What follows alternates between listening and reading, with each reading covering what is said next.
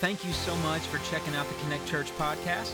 We hope you're encouraged and inspired by this week's sermon. So let's jump right in and check out this week's message. Thank you so much for being here today. And just to let you know, we still have plenty of room to grow in here. And so don't stop inviting, don't stop coming. We have plenty of room to grow. Last week, our 11 o'clock service was jam packed, and we're making more and more room as more and more people feel comfortable coming back physically to church. But welcome, whether you're here physically or you're joining us digitally. We are so glad that you are here. Today, we look at a passage of scripture in Philippians that really is that anthem of give me Jesus. Give me Jesus. You know, there's not a whole lot of things I'm confident at in life, uh, but you know, a buffet's one of them, and another thing is I love reading. I love reading books to my kids. I love reading the Bible.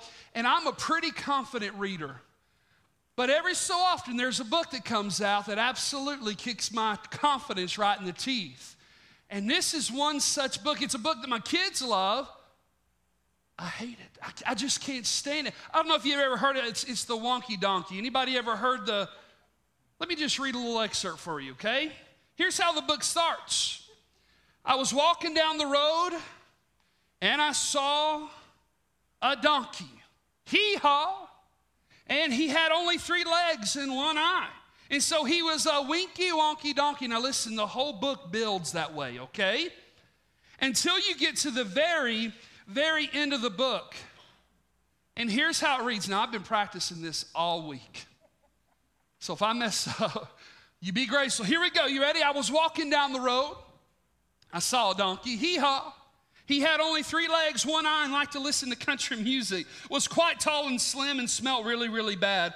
Some of y'all think I'm describing your husband right now. Anyway, that morning he'd got up early and hadn't had any coffee, and he was always getting into mischief. But he was a quite good looking donkey. He was a spunky, hanky panky, cranky, stinky dinky, lanky, honky tonky, winky wonky donkey. I'm gonna tell you something. Hey, thank you so much all this morning, just practicing, making sure I, I did this right. Uh, listen, it just, man, this kicks my confidence. Man, I'll read you the whole book of Leviticus today and not break a sweat. That right there made me nervous. Man, it hit me in the confidence. Hey, isn't that what happens a little bit sometimes with our joy? That you and I get to a place where we are confident that Jesus is at the center of our joy, that Jesus is our greatest joy, just to have someone or something come along that just kicks our confidence right out from underneath us. So, the question this morning, as we study the book of Philippians, as we talk about what it really is to have joy in Christ, which makes us the happiest we can be, the question is, is how can you and I have a joy that is both consistent and confident? And here's where we're going to wind up today. For us to have a joy that's both consistent and confident, you and I must have a Christ confidence, a confidence that is found, fueled, and focused in Christ and in Christ alone. If you remember from last week, we confronted in the text Judaizers who were pushing a Jesus and message, whereas Paul preached the Jesus only gospel. And today, Paul again challenges these Judaizers in their teachings by showing that their legalism produced a form of cockiness in their own achievements, their own accomplishments, whereas the gospel of Jesus Christ produces confidence in Him and in Him alone. So here's where we find ourselves today. You ready? We either find ourselves at a place where in our faith we are we are cocky with a high view of ourselves and confidence in ourselves, or we find ourselves cowardice with a low view of God, and the truth is we don't have confidence in much of anything, or we can find ourselves in the place of Paul in the text today, where we are confident in Christ, which combines a high view of God, a low view of self and a confidence that found in Jesus and Jesus alone. So if you have your Bibles, let's turn to Philippians chapter 3 together. In Philippians chapter 3, I want us to re- retrack a little bit, backtrack a little bit to where we were last week. And watch what Paul writes here in verse 3. He says this For it is we who are the circumcision, we who serve God by his Spirit, who boast in Christ, and who put what? No confidence in the flesh. Our boast is Jesus. We put no confidence in our flesh. Here in chapter 3, as we go on in verse 4, Paul goes on to challenge these Judaizers that our confidence is in Christ and Christ alone. And if anyone has reason to have confidence in the work of their own hands, as we're going to see, it's Paul.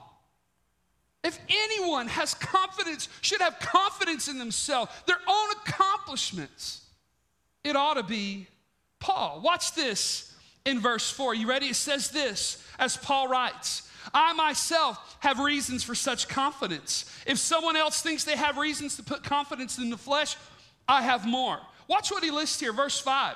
Circumcised on the eighth day of the people of Israel, the tribe of Benjamin, a Hebrew of Hebrews, in regard to the law, Pharisee. As for zeal, persecuting the church. As for righteousness based on the law, faultless. What an incredible resume. My brother has preached through this passage before, and uh, I love an alliteration that he uses to help us to remember really what all Paul's resume looked like. You ready? Here's what Paul had right Paul had the right ceremony and ritual. In verse 5, he was circumcised on the eighth day, he bore the physical marks of being of the people of God. He had the right connections and relationships, verse 5, with the people of Israel, a member of God's people, his chosen nation. He had the right credibility and respectability, in verse 5, of the tribe of Benjamin, the most celebrated, held in the highest of esteem tribes among the 12 tribes of Israel. He had the right crew and the right race. He was a Hebrew of Hebrews. His parents were both pure blooded, they were pure Hebrews. He came from the right family. He also had the right credentials and the right religion. In verse 5, in regard to the law, he says, I'm a Pharisee. Now, understand this about Pharisees. They were a top of the religious pyramid in Jewish culture. He was the most religious of the religious. He had the right conviction and the right rage. Look at this in verse 6. As to zeal, a persecutor of the church. Paul was a passionate persecutor of the enemies of Judaism, and at that time, the enemy of the day was Christianity. And you know what? He persecuted them well. Hey, listen to this. Not only did he have all those things right, but he had the right character and the right righteousness. Look at verse 6. As to righteousness under the law, faultless blameless. When it came to the actual keeping of the law of God, he was without fault, he was without fail, he was without flinching. Man, what a resume we have before us here in Philippians chapter 3. However, as this text continues to play out, what we're going to find is even with such an incredible resume, any of the Philippians would have loved to have had this resume, that even with this resume, it really didn't produce confidence in Paul. Rather, a cockiness in his own achievements and a high view of only himself. Hey, church, let me ask you a question. Where does your confidence lie today? Hey, better yet, who does your confidence reside in? Are you cocky with a high view of self and, and, and, high confidence in yourself? Are you cowardice with a low view of God and no confidence in anything at all? Or can you say this morning, you know what, today I have a Christ confidence? Well, Paul writes here, look at verse 7. Let's do that together. He says this, but whatever was to my gain, I now consider loss for the sake of Christ. Think of that word loss. What is more, I consider everything a loss because of the surpassing worth of knowing Christ Jesus my Lord, for whose sake I have lost all things. Listen to that loss, loss, and lost. Now, I love that word in the Greek. We also find it in places like um, Acts chapter 27 when it spoke of crewmen who were in the midst of a storm out on the sea. And what they did was they took their cargo, and in order to save everybody's life, you know what they did? They took all the cargo, threw it overboard to save everyone's life. It's the same word that was used back to describe the actual losing of cargo. Now, here's the deal the cargo had some great value and some great worth, but here's what we find. I love what one commentator said the cargo was valuable, but it quickly became worthless when the, when the sailors faced the storm. You know what's amazing to me? What quickly becomes worthless in our lives when you and I face various storms. You know what happens sometimes is the truth is in life, when storms come, we have far more confidence in the cargo we've collected than the very captain of our faith, whose name is Jesus. Hey, where does your confidence lie. Listen as Paul continues to write here in the text. He says this Hey, that resume, I only, not only consider it a loss, but I consider it garbage that I may gain Christ and be found in Him, not having a righteousness of my own that comes from the law, but that through faith, now watch this, in Christ. In Christ. Now, watch this. You ready? As Paul writes various letters in the New Testament, do you know that he includes the phrase in Christ over a hundred times? in his writings, I guess the question comes where does our confidence come from? Maybe, just maybe, that's the answer. But he says all of this is garbage. Now, the English language cleans this word up, okay? Um, this word garbage in the text um, is actually just a little bit more offensive, okay? But now I've made a rule with my kids, especially now that they've started back school. We, we can't use potty words all right? Because they're going to go to school and use a potty word and it's going to look bad on us, right? So we, we've sworn off potty words. And so that word garbage, I'm just going to give you a quick visual and I'm going to put it back in the box. You ready? The word garbage literally translates. You kind of get it? Right? We put away gar- uh, potty words, so I can't say it because my kids are going to be here and we, we promise not to do it. So here's the deal. When Paul says garbage, literally he's referring to all right, here we go. That all of that is garbage compared to Christ. And I love, I love this, this conversation that Paul has that he lets us in on about his resume. Because here's the truth. When Jesus saved Paul on the road to Damascus in Acts chapter 9, Paul realized that the very things that he had placed his confidence in were empty and produced nothing more than cockiness in his own flesh. Hey, it wasn't the ceremony that brought his joy and confidence. It was Christ. It wasn't his connections, his credibility. It wasn't his crew, his credentials. It wasn't his conviction or his character. At the end of the day, the rituals, the relationships, the respectability, his race, his religion, his righteousness left him empty, longing, and unsatisfied. That was until Jesus stepped into a story, saved him and became the confidence that Paul needed in this life. Church, what are you putting your confidence in? That at the end of the day will still leave you empty, longing, unsatisfied, and either cocky in yourself or cowardice in your relationship with God. You know what? When I came to Jesus, I realized that nothing in this world could satisfy me like him. Nothing, and this is not just preacher talk, this is what I know to be true in my faith. Nothing in this world can sustain me like him. A great song that Zach sang at the end. You, you can have all this world, but give me Jesus. In the morning, when I rise, my favorite part of that that always chucks me, I don't know why. But when I come to die, when I come to die, He's where my hope has been. He's where my confidence is found. So when I come to die, give me Jesus. That's the very anthem of the passage that we have read today from Paul is give me Jesus. No matter the resume of Paul, everything was a loss. Everything was garbage. Everything was compared to Jesus. Paul continues to write on in verse 10 of Philippians chapter 3. Let's read.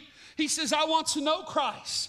Yes, know the power of his resurrection and participation in his sufferings, becoming like him in his death. And here's what we begin to learn as Paul teaches us about our confidence in Christ. You ready? Number one, our confidence in Christ is personal.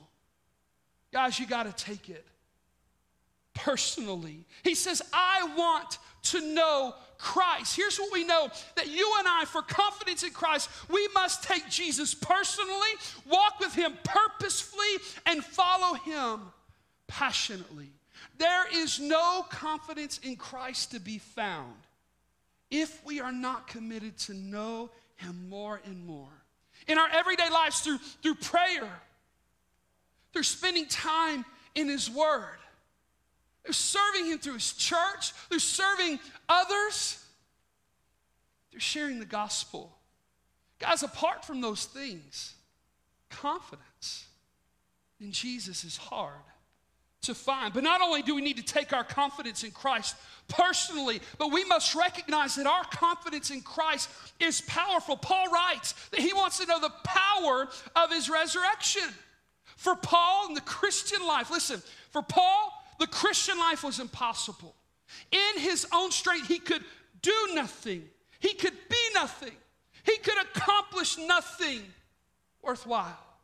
But there is power in Christ Church. The same power that raised Jesus from the dead is the same power that brings you and I life. And that's the very same power that builds our confidence in Jesus. But not only is our should we take our confidence personally. Not only should we recognize that our confidence in Christ is powerful, but at times, hear me, our confidence in Jesus can be painful. Watch, watch what Paul writes. And may share in Jesus' suffering. Paul welcomes suffering in and with Christ. You know what's amazing about Christianity today? Is we want power without the pain. If we're not careful, we want intimacy without any injury. We want happiness without hurting. We want blessings without burden. But there is a purpose in every pain. Per- pain produces confidence. Hear me, church, not in ourselves, but confidence in Christ. And the last thing we learn about Paul in our confidence is that our confidence in Christ is practical. He says, becoming like him in his death. In fact, Jesus taught this. We talked about it last week in Luke chapter 9, verse 23 that whoever wants to be my disciple must deny themselves, take up their cross daily, and follow me, Jesus said. But here's the truth as we get to this Sunday morning, the truth is, is that many of us are not carrying out the calling that God has placed on our lives because we're lacking in our confidence in Christ. We're just we're struggling there.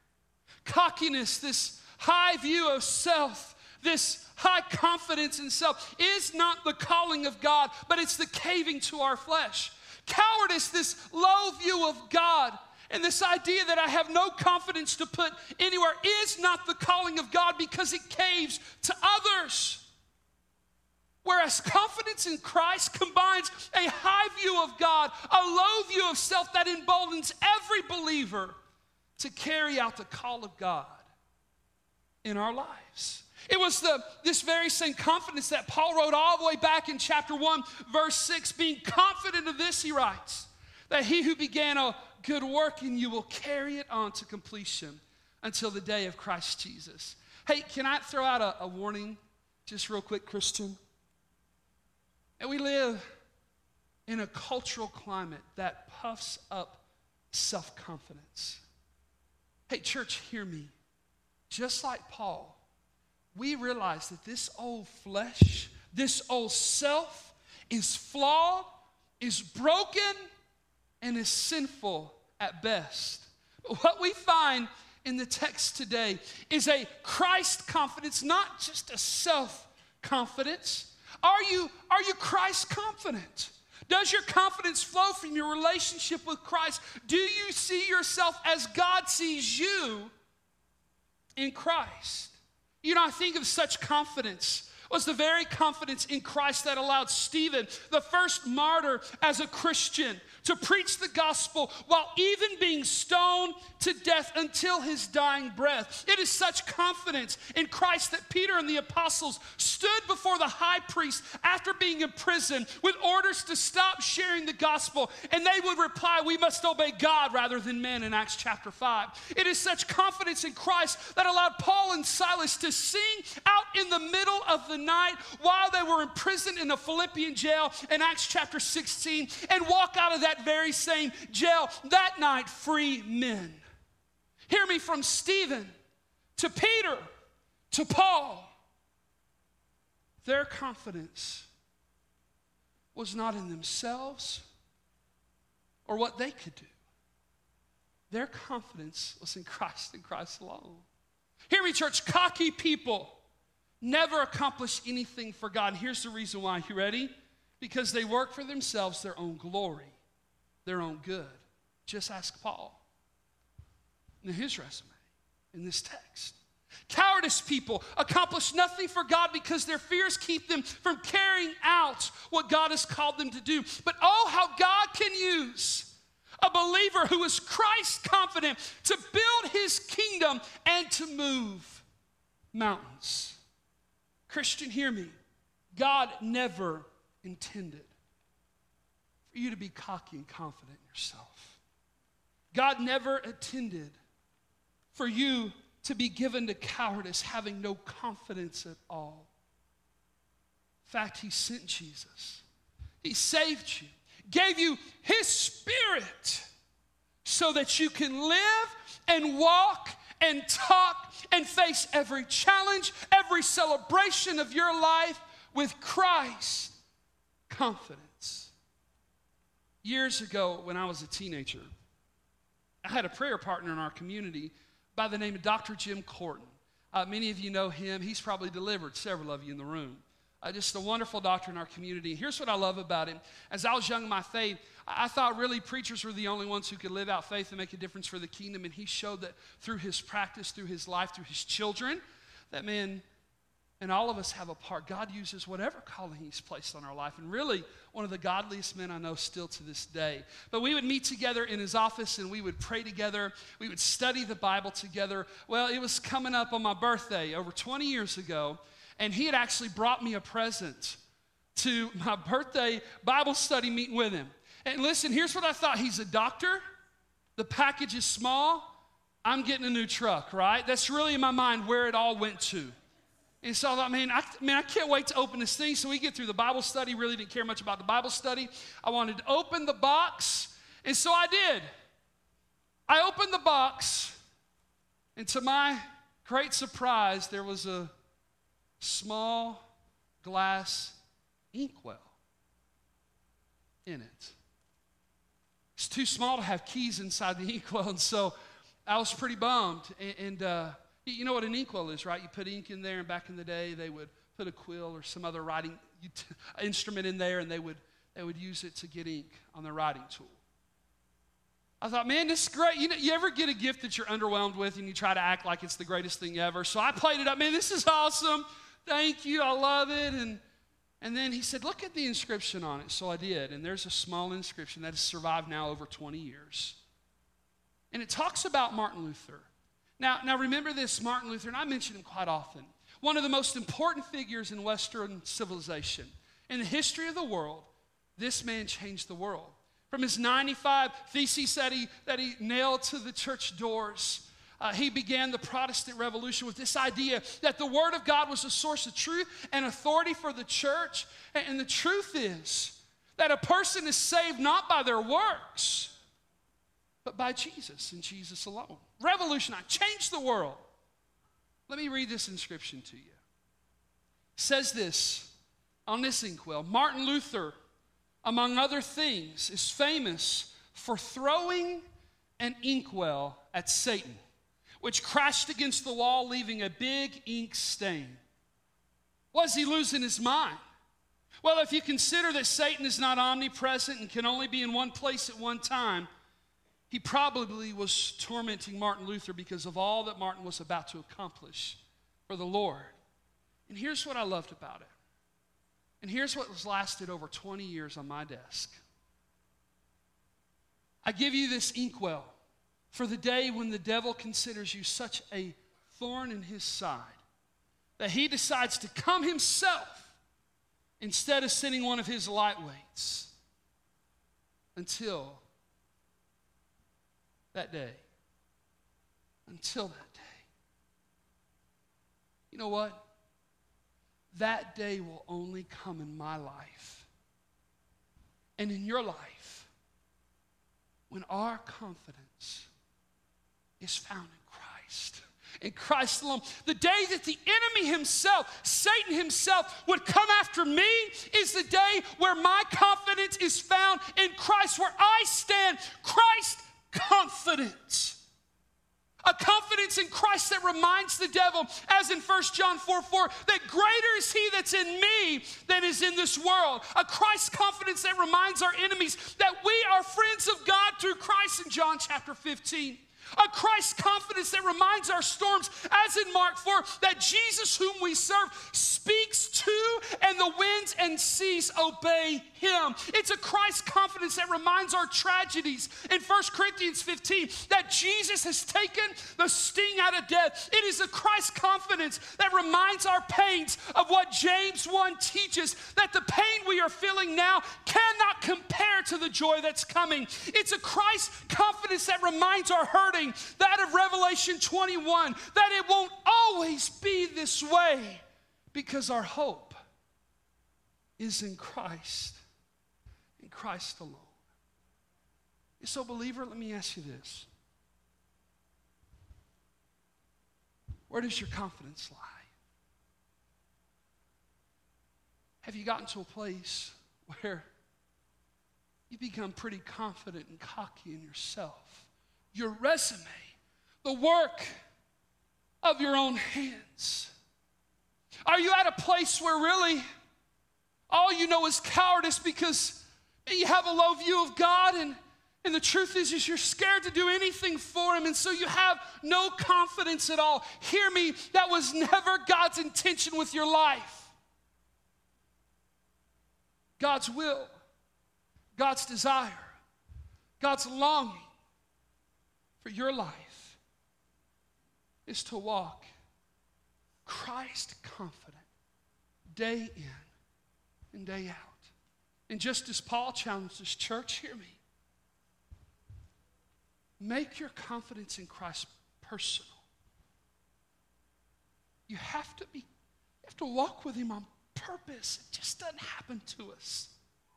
Know that Christ's confidence is powerful. At times it may even be painful, but it is always practical, no matter the situations and circumstances in your life. And you know what? Here's to the day that you and I are so confident in Christ that the devil doesn't send one of his lightweights to deal with us, but that you and I take on the devil himself with all the confidence in the world of the Jesus who lives in us. Let's pray together. Thank you again for checking out our podcast. Be sure to subscribe so you can stay up to date on our services. If you'd like to give to support our ministry, you can do that at our website. That's connectchurchpf.com. Hope you enjoyed and have a great week.